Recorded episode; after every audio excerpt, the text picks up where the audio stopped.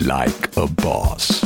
När vet jag om jag ska vara Edison som fortsatte 56 000 gånger? En innovation är ju inte bara en idé, utan det är ju att införa idén. Du som är nyfiken på att utveckla dina skills som chef och ledare.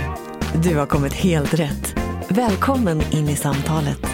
Dags för Like Boss-podden igen. Och eh, såklart, jag, Daniel Stenmark, Pia Ragnadotter, som idag har en fantastisk röst. Ja, jag är lite hes. Jag har min rock'n'roll-röst idag. Ja, det är men lite det- för att lätta upp stämningen här också. Underbart, och man osökt undrar ju vad du gjorde igår kväll. Det ska du inte göra. Eh, med oss i, i eh, studion idag har vi ingen mindre än Johan Mares. Eh, får jag säga innovationsgenius? Ja, det får jag i alla fall göra.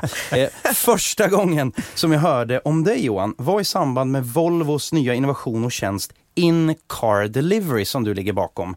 Berätta, vad är det här? Ja, tack för att få komma för det första. Eh, in-car delivery det är ju en eh, tjänst där vi låter eh, olika leverantörer, typ Amazon eller Linas matkasse eller Mat.se eller ja, vad du nu vill köpa på nätet, att leverera direkt till dig i en bil och då när du inte är där. Så egentligen så kan man säga att vi nyttjar bilen för saker som inte har med bilkörning att göra. Alltså det är ju inte bara smart, det här är ju extremt stort. Det är ju en, eh, ett nytt sätt att se eh, på bilarna så att säga och dra nytta av vår konnektivitet och egentligen kanske också öppna upp för nya andra affärsmöjligheter i framtiden. Och underlätta vardagen mycket, tänker jag, för Precis. oss alla. Jag läste någonstans och hörde om att det du kan köpa för pengar som skapar mest glädje är just tid och tjänster. Så det här skulle kunna vara något sånt. Ja, när vi gjorde den här idén, eller när vi började med idén, så eh, gjorde vi en liten eh, koll med våra kompisar och vänner och så, om de tyckte det här var roligt. Och det tyckte de, och det var någon som tyckte det var speciellt roligt och undrade om man kunde få eh, barnen levererade från dagis. Så, ja, kanske är lite långt att gå det, men vem vet, självkörande bilar och mm, vi får se. Absolut. Eh, Din nya butler, helt enkelt. Det är väl en sån sak som stressar moderna föräldrar, att man faktiskt behöver eh, och vill ha mer tid med barnen, kunna komma loss tidigare. Och allt som förenklar och underlättar det är väl välkommet. Sådär. Absolut, ja. Du har sysslat med affärsinnovation i 20 år. Vad gör du på dagarna? Är du en Baltzar? Uppfinnare? Ja,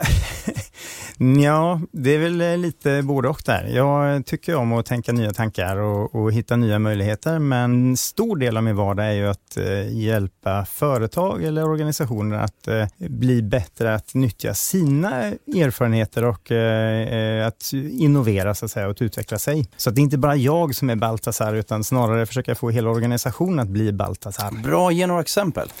Dels organisatoriskt se till att folk får tid och möjlighet att eh, utveckla sina idéer och, och förändra, men också att eh, rent praktiskt eh, utföra till exempel workshops med folk så att de plockar fram sina idéer och inte bara ruvar på dem. Jag tänker att det här är ju såklart viktigt, det fattar ju alla. Men varför tycker du att det här är viktigt och vad är det som gjorde att du blev så intresserad av det här? Har du alltid haft det här i dig?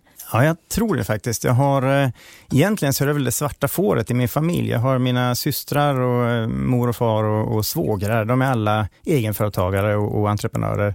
Jag sögs ju in efter högskolan in i den storbolagssfären, men har hittat sätt att nyttja eh, kreativitet och eh, entreprenörskap, fast i stora bolag då. Så eh, vad är det som får mig att göra det? Ja, det är nyfikenhet och att se de här, att skapa nya saker och verkligen få dem implementerade, det är ju fantastiskt roligt. Vad är det som är skillnaden mellan invention och innovation? Ja, bra fråga. Eh, när man tänker på innovation så tänker man just den här Baltasar-typen som kommer på en idé. Men eh, idéer finns det faktiskt ganska gott om. Det som skiljer agnarna från vetet där, det är ju de som lyckas implementera och få tillbaks Precis. energi och, och eh, pengar kan det ju vara, men att få tillbaka ett värde utav den här. Innovation är ju dels eh, att just göra det, en innovation så att säga, men även processen att få till det då. Vilket är roligast, tycker du? Både och. Men eh, det är väldigt intressant att se en organisation få fart och kunna förändra sig och få, få fram många, mycket nya och få det här att spela nästan som ett självspelande piano kanske, men att man, man får det i löpande bandsprincipen så att säga. Det är ju otroligt häftigt att se. Innan vi går vidare, ska vi grilla dig kring några av dina föregångare inom innovation? Oj då. Tänkte vi. Så, några snabba här nu då. Var Och kanske då extra poäng för när, om du kan decenniet åtminstone. Var uppfanns, vi pratar bilar, trepunktsbältet? Ja, det är ju Volvo. Precis. Eh, vem vet inte var, det måste ju ha varit i Göteborg då. Ja, det jag vet är att det var i Sverige av en kille som heter Nils Bolin. Ja, just det. Precis. 1900?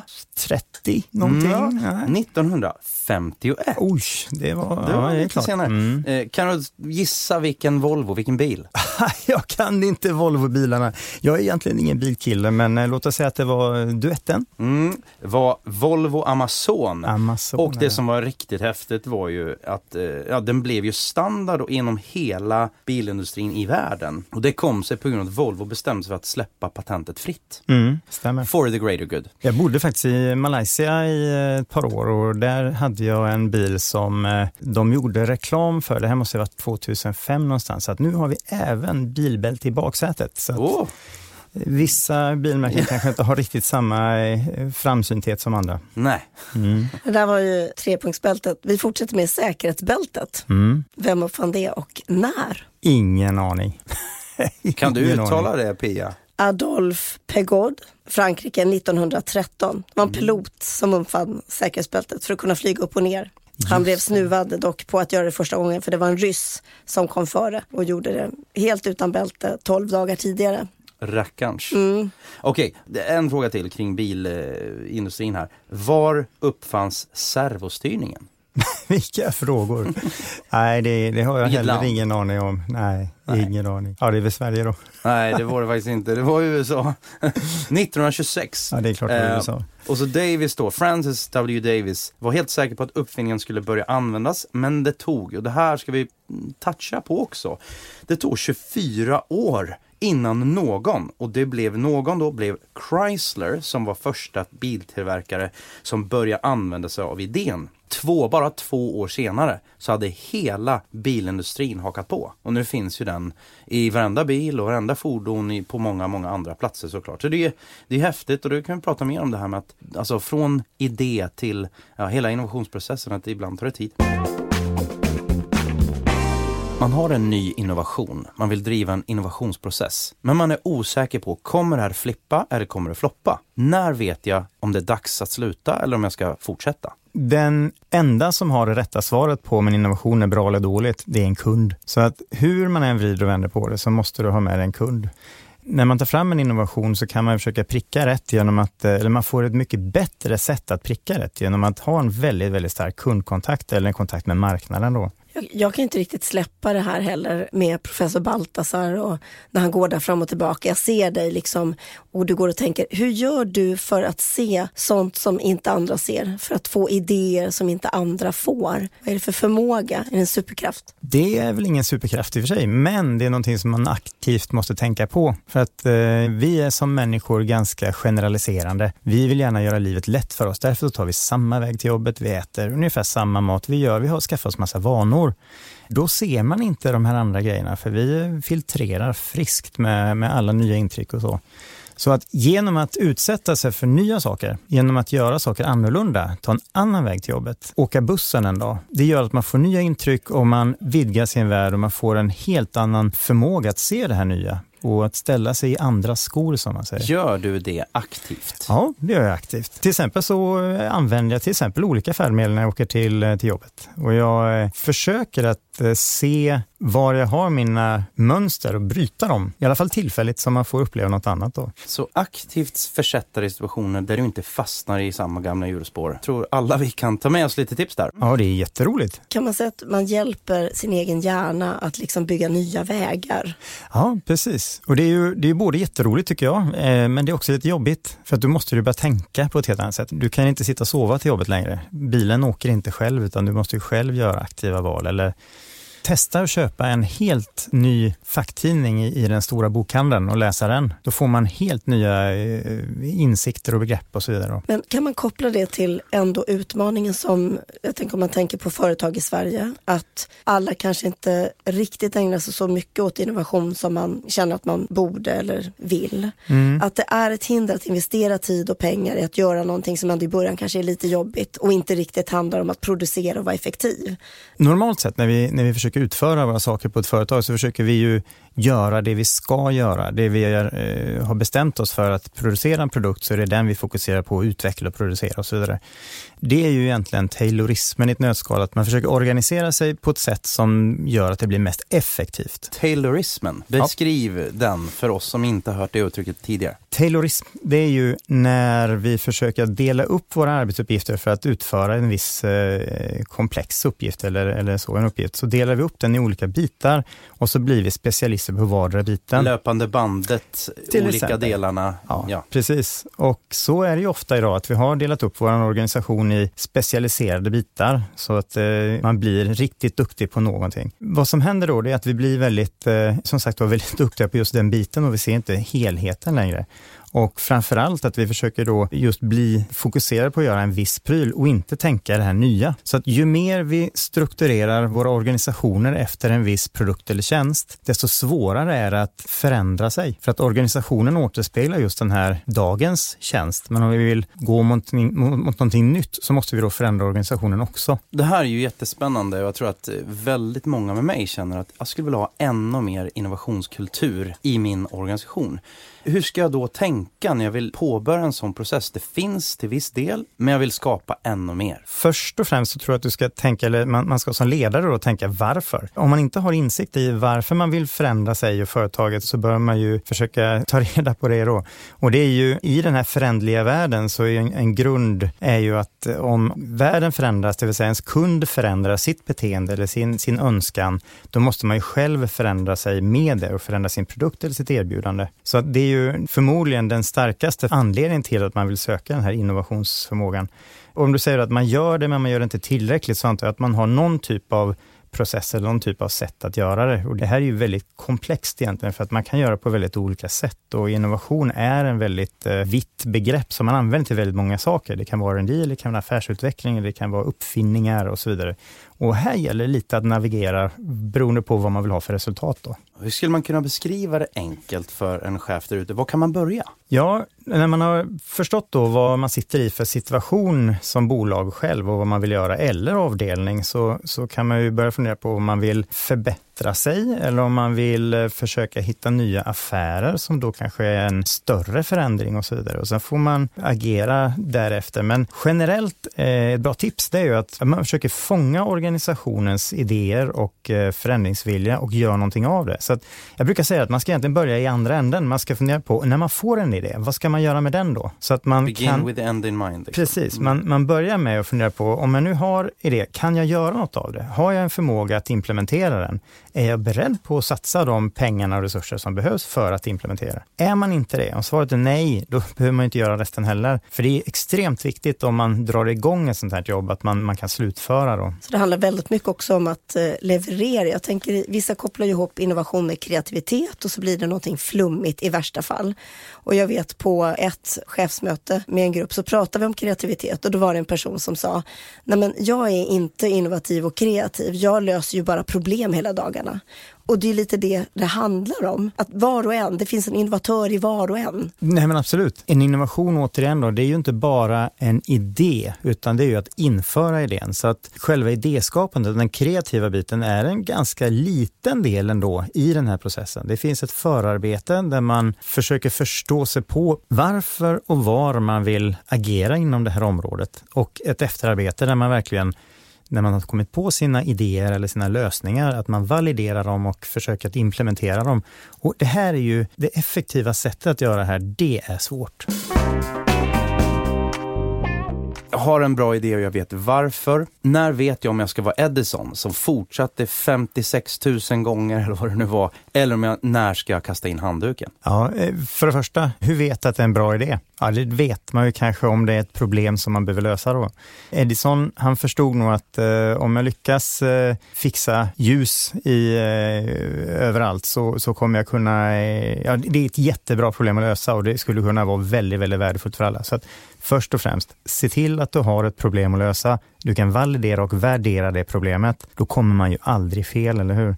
Så att om man har validerat ett problem och sen så har en lösning, sen är det ju frågan om, har man uthållighet, tid och resurser att utveckla den här idén, då är du ju hemma. Så frågan är ju egentligen bara om du har tillräckligt tjockt skallben och orken att hålla ut och naturligtvis om du har pengarna. När har du kört huvudet i väggen men ändå någonstans i magen vet att jag ska fortsätta? Det gör man ju hela tiden.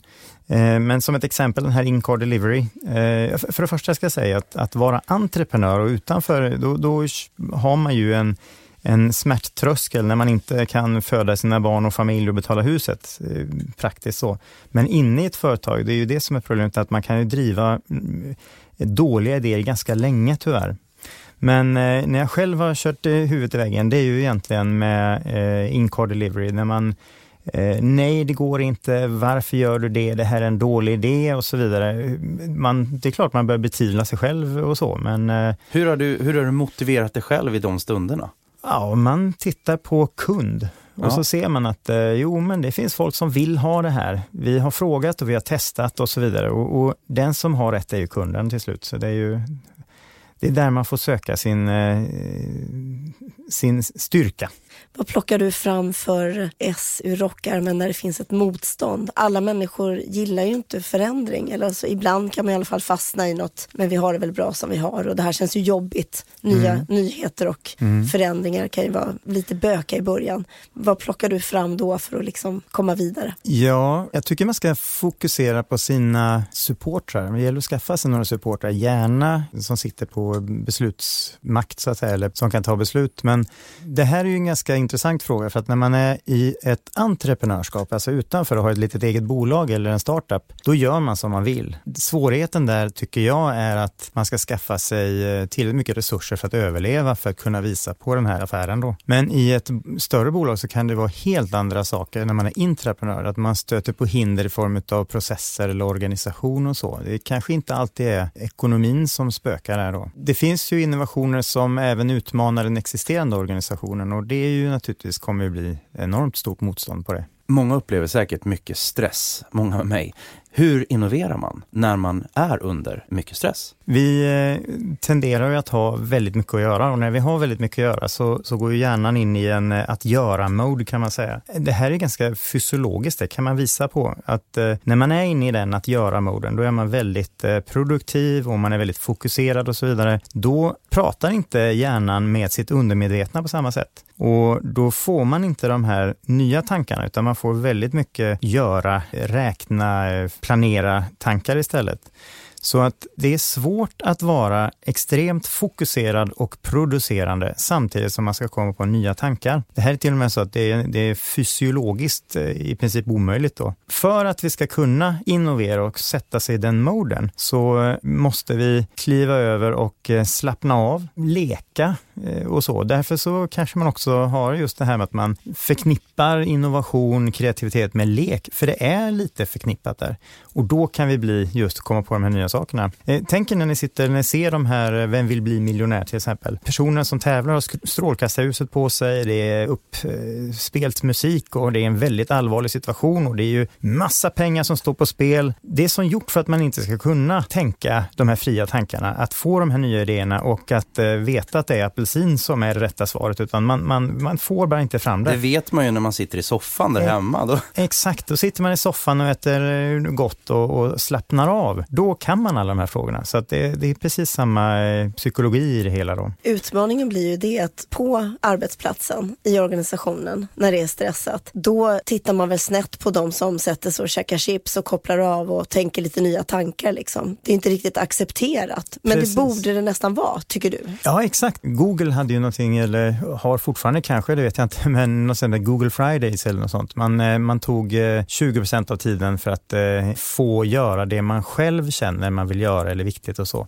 Det här har man diskuterat sen, om det här verkligen var så och så vidare. Men, men det ligger någonting i det här och vi har testat det här själva. Och just att, att man avsätter en viss tid, att här ska du inte göra ditt vanliga jobb, utan här vill vi att du plocka fram det du själv tror skulle gagna bolaget, det kan göra under. För du, du verkligen avsätter tid till det att, jag ska inte säga ta det lugnt med att vara lekfull. Kan du ge några ramar för det? Man vill ju inte att det ska bli eh, total lekfullhet heller, utan man vill ju att det ska vara någon typ av fokus mot ett mål eller så. Och för min del så tror jag väldigt mycket på att man försöker eh, styra med hjälp av morot eller med eh, information snarare än att tala om för folk vad de ska göra. Så utan man måste locka folk in i en viss tanke. Så att med eh, förberedande information och, och så, så kan man få folk att lägga sina tankar åt ett visst håll. Men annars så är det ju att man kan workshoppa och man kan göra lite olika saker. Ofta så har folk väldigt mycket idéer, bara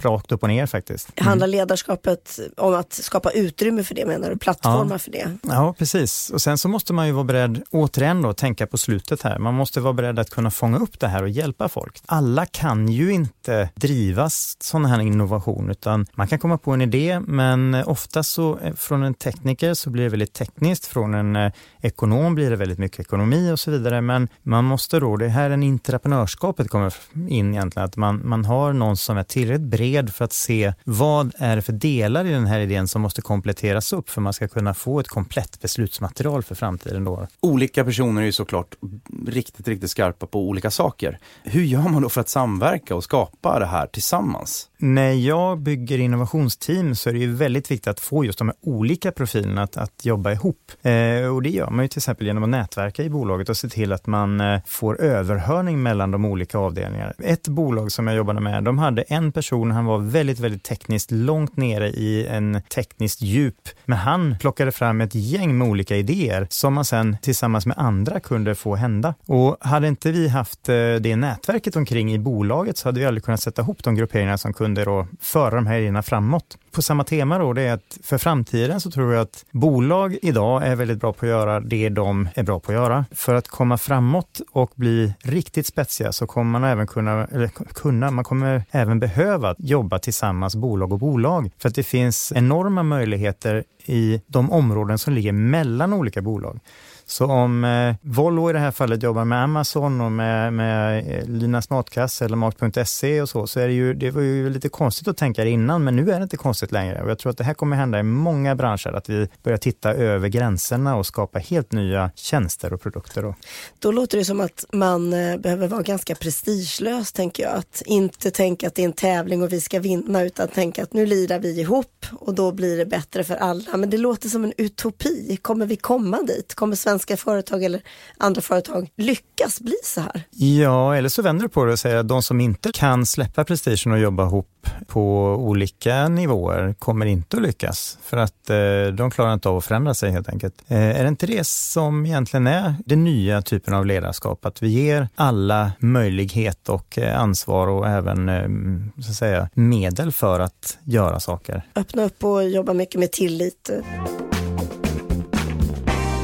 Vilken innovation eller idé som du har tagit fram är du mest stolt över? Ja, det är ju Incar delivery då som egentligen har gjort mest avtryck eh, runt runt omkring så. Men eh, annars det jag är mest stolt över det är väl egentligen att bygga den förmågan att göra innovation på olika ställen som, som jag är mest stolt över. Att vara med och alltså, skapa en plattform för innovationskultur? Ja, att förändra bolag egentligen då. Finns det någon idé eller innovation som du eh, skäms över? Som du nej, ångrar? Nej, ja, det gör jag inte. Men det finns ju saker som inte riktigt blev som det skulle då kanske. Jag var väldigt tidig på min studietid så bildade bolag med en kompis eh, Per och vi funderade på eh, massa olika saker och någonting som jag ångrar där är att vi inte fullföljde mer än vad vi gjorde, att vi inte var snabbare än vad vi var, men vi var ganska taffliga på den tiden. Vi hade en idé där vi skulle göra engångs-DVD-er. Eh, nu avslöjar jag min ålder här för ja. det, det, var väldigt länge sedan. Vi hade DVD och gick och hyrde DVD och då kände vi att det där var ju inget smart. Vi borde kunna ha en, eh, istället köpa en DVD och så gå hem och så tittar man på den och sen så förstördes den eh, så slapp man lämna tillbaka den. Det var ju inte direkt heller miljömedvetenhet i det men eh, det var, det var länge sedan. Vi la ner ganska mycket tid på det här och eh, konstaterade efter ett, eh, nästan ett år att vi hade konkurrenter i USA som hade fett med kapital och, och då gav vi upp kan man säga. Det var lite av ett nederlag faktiskt, det måste jag säga. Jag tänker på det här eh, innovation. Man är entreprenör eller intraprenör. Inte sällan så tror jag att man drivs av någon slags, man ser någonting som man kanske stör sig på eller man ser möjligheter. Så det är inspiration eller kanske frustration. När går man då, om man är en intraprenör, när går man från att vara intraprenör till en ren rebell? Ja, det kanske är när man eh, inte då har ramarna klart för sig eller målet att gå för företagets bästa eller så. När man eh, bara ska göra lattjo grejer, då kanske man blir lite mer rebell då. Och det kanske kan vara lite svårt att skilja på det ibland. Jag befinner mig som chef i en situation där vi, ja, men vi, vi vet vad vi vill. Vi vill förbättra någonting, kanske något vi är frustrerade över eller vi ser möjligheter. Jag ska ta mitt team, min ledningsgrupp, eh, en halv dag eller ett par timmar och sätta mig ner med dem och veva igång en innovationsprocess.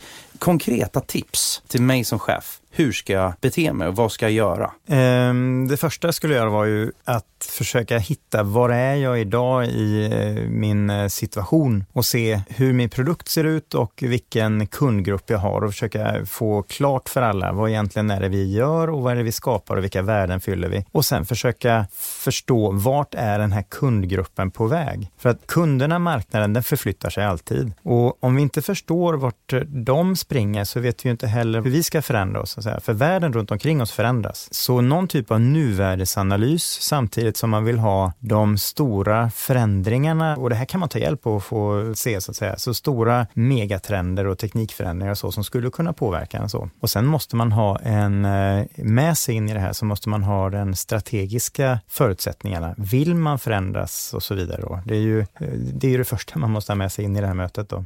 Vi ska börja runda av, men jag är lite nyfiken på hur gör du för att fortsätta utvecklas och lära dig nya saker? Vilka inspireras du av? Ja, först och främst så försöker jag med det här med att hålla mig fräsch och göra saker annorlunda. Men eh, den stora inspirationen just nu, det är faktiskt mina barn. De eh, är tre och fem och har en, eh, skulle jag säga, en opåverkad hjärna och verklighetsuppfattning. Så att de ifrågasätter ju allt och alla. Och det är ju någonting som vi som människor slutar att göra någon gång eh, under uppväxten. Och det här inspirerar mig fantastiskt mycket, för jag får ju frågor varför och hur och så här, som, på saker som, ja men det är ju självklart för mig.